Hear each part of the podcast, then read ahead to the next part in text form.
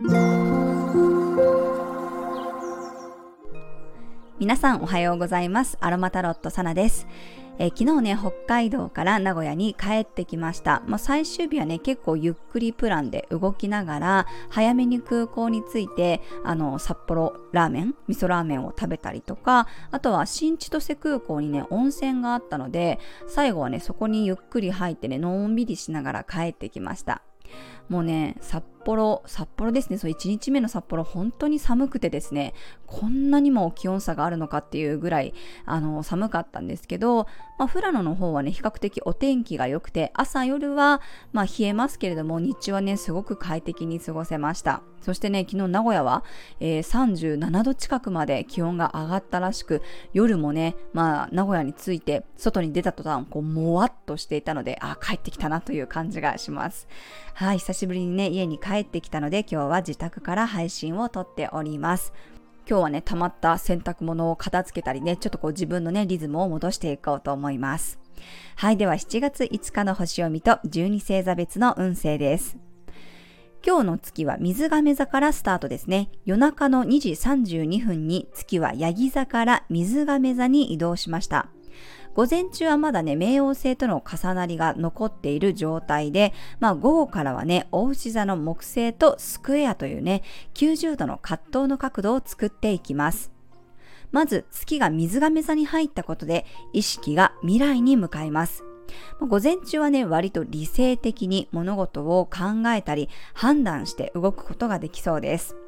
なので、まずはね、昨日や一昨日のこのヤギ座の満月とかね、まあ、冥王星と月が重なったタイミングだったということで、自分にどんな答えや結果が出たのかをね、振り返る時間を作ってみてください。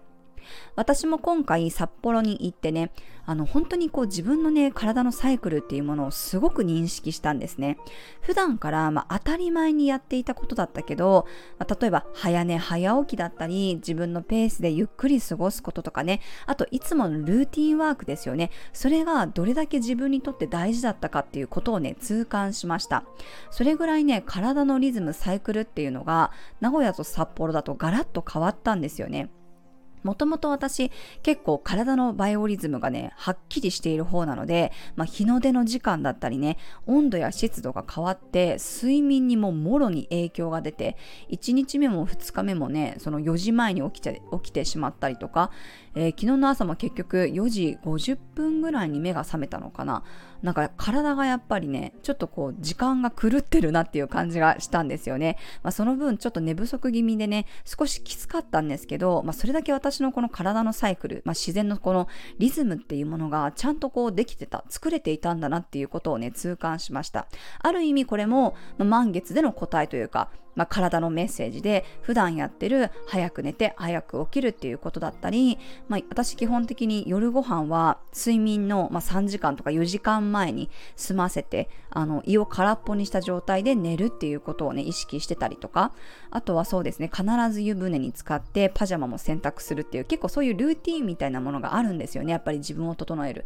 それがね旅行なのでどうしてもちょっとこう狂ってしまったり自分一人でこう行動できなかったりするので結構その影響があるんだなっていうのをね、当たり前なんですけどね、感じました。今回のヤギ座の満月もそういうこう自然のリズムとか自然のサイクルっていうね、サビアンシンボルのメッセージだったので、まあ、本当にそういうところを目の当たりにしたっていう感じでしたね。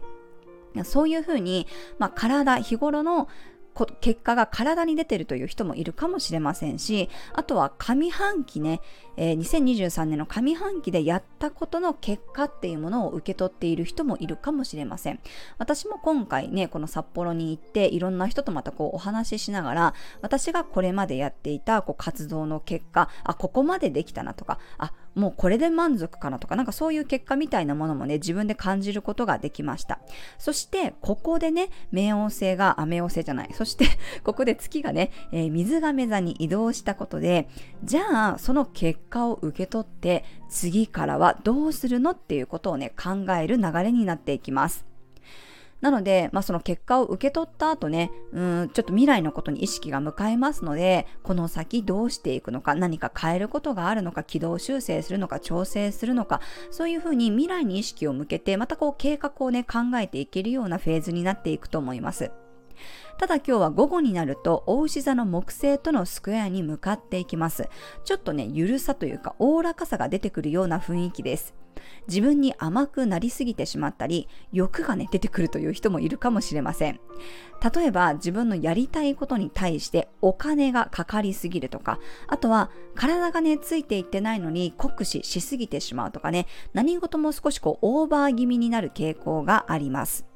今、獅子座の金星とお牛座の天王星もね、だんだんタイトなこうスクエアに向かっている流れなので、なんかこう急にね、見た目をガラッと変えたくなったり、あと好みが変わる。人が変わるとか人付き合いが変わるということもありそうです。ちょっとなんかこう極端な変更がね、起こるという人もいるかもしれません。まあ、ひとまずね、今自分に来ている結果や答えを見つめながら、次のことをね、ゆっくり考える時間をぜひ作ってみてください。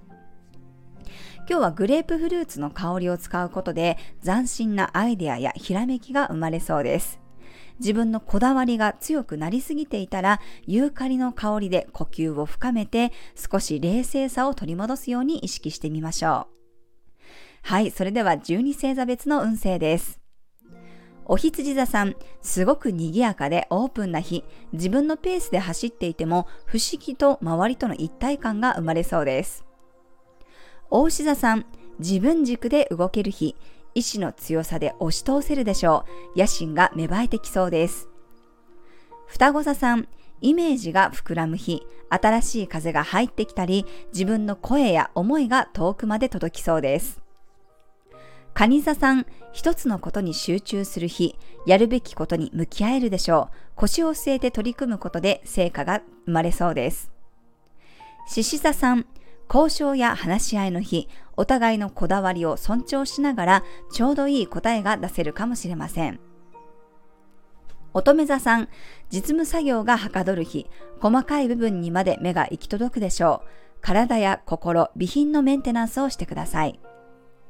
天秤座さん、愛情と創造性が生まれる日、斬新なアイデアをひらめいたり、予想外のことが案外しっくりくるかもしれません。